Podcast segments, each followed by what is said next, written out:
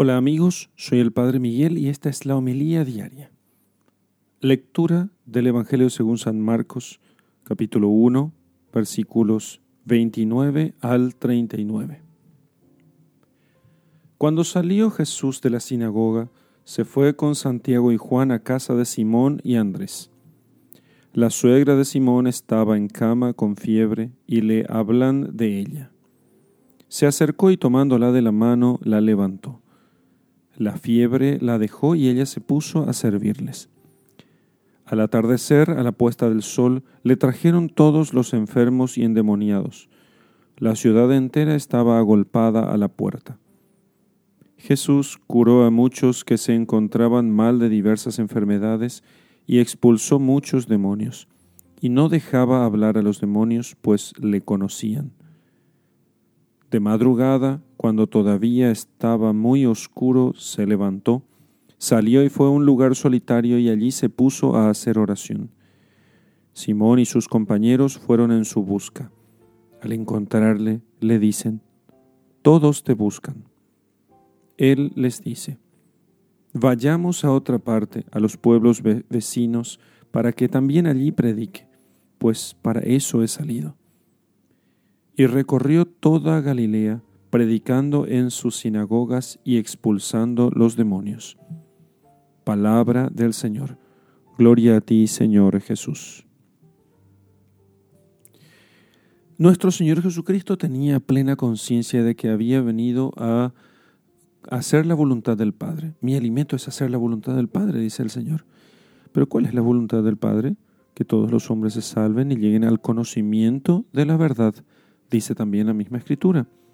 Por eso existe verdaderamente una gran urgencia y responsabilidad de llevar la doctrina del Señor a todos los ambientes. Todos te buscan, le dice Pedro a nuestro Señor, y él en cambio mm, le responde diciendo que vayamos a todas partes, a los pueblos vecinos, que también allí se predique, porque para eso yo he venido, no para que la gente simplemente me encuentre y pueda sentir un cierto consuelo con mis palabras, sino es necesario que yo predique a todos. He venido para predicar a todos, para que todos escuchen la verdad. Esa verdad por la cual nosotros tenemos que sentir gran urgencia de que la gente conozca.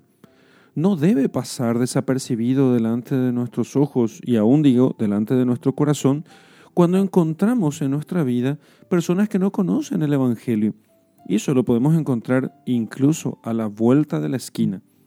Alguna persona que no conoce la doctrina, que no conoce los sacramentos, que no conoce el credo, o inclusive que no conoce que la humanidad ha tenido la gracia de recibir la visita de su Dios y Creador, y que ese Dios y Creador ha entregado la vida por nuestra redención.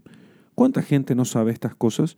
O por lo menos no, la, no, no sabe de forma tal que transforme sus vidas. Por eso entonces nosotros cuando sabemos que alguien no conoce la verdad, eh, deberíamos de sentir realmente celo, celo por la casa de Dios, o sea, celo porque Dios viva en esa alma por la cual ha dado su vida. Así que el apostolado nace del convencimiento. ¿De dónde nace el apostolado? Del convencimiento de que poseemos la verdad, no por soberbia. No estamos convencidos nosotros que tenemos la verdad porque somos, seamos soberbios. Al contrario, porque humildemente hemos recibido la verdad que viene de Jesucristo y entonces nosotros, convencidos de eso, humildemente aceptamos el envío que el Señor nos hace.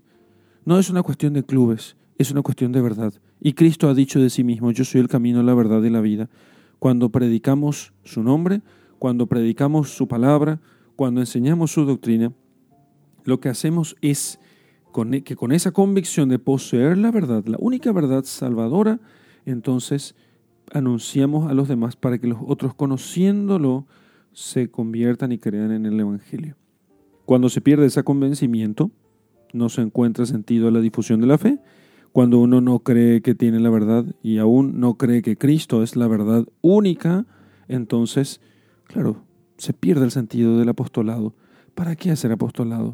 ¿Para qué molestar a los demás? Si al final lo que uno crea da igual.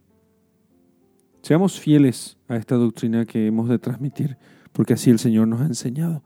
Y llevemos la salvación a los demás.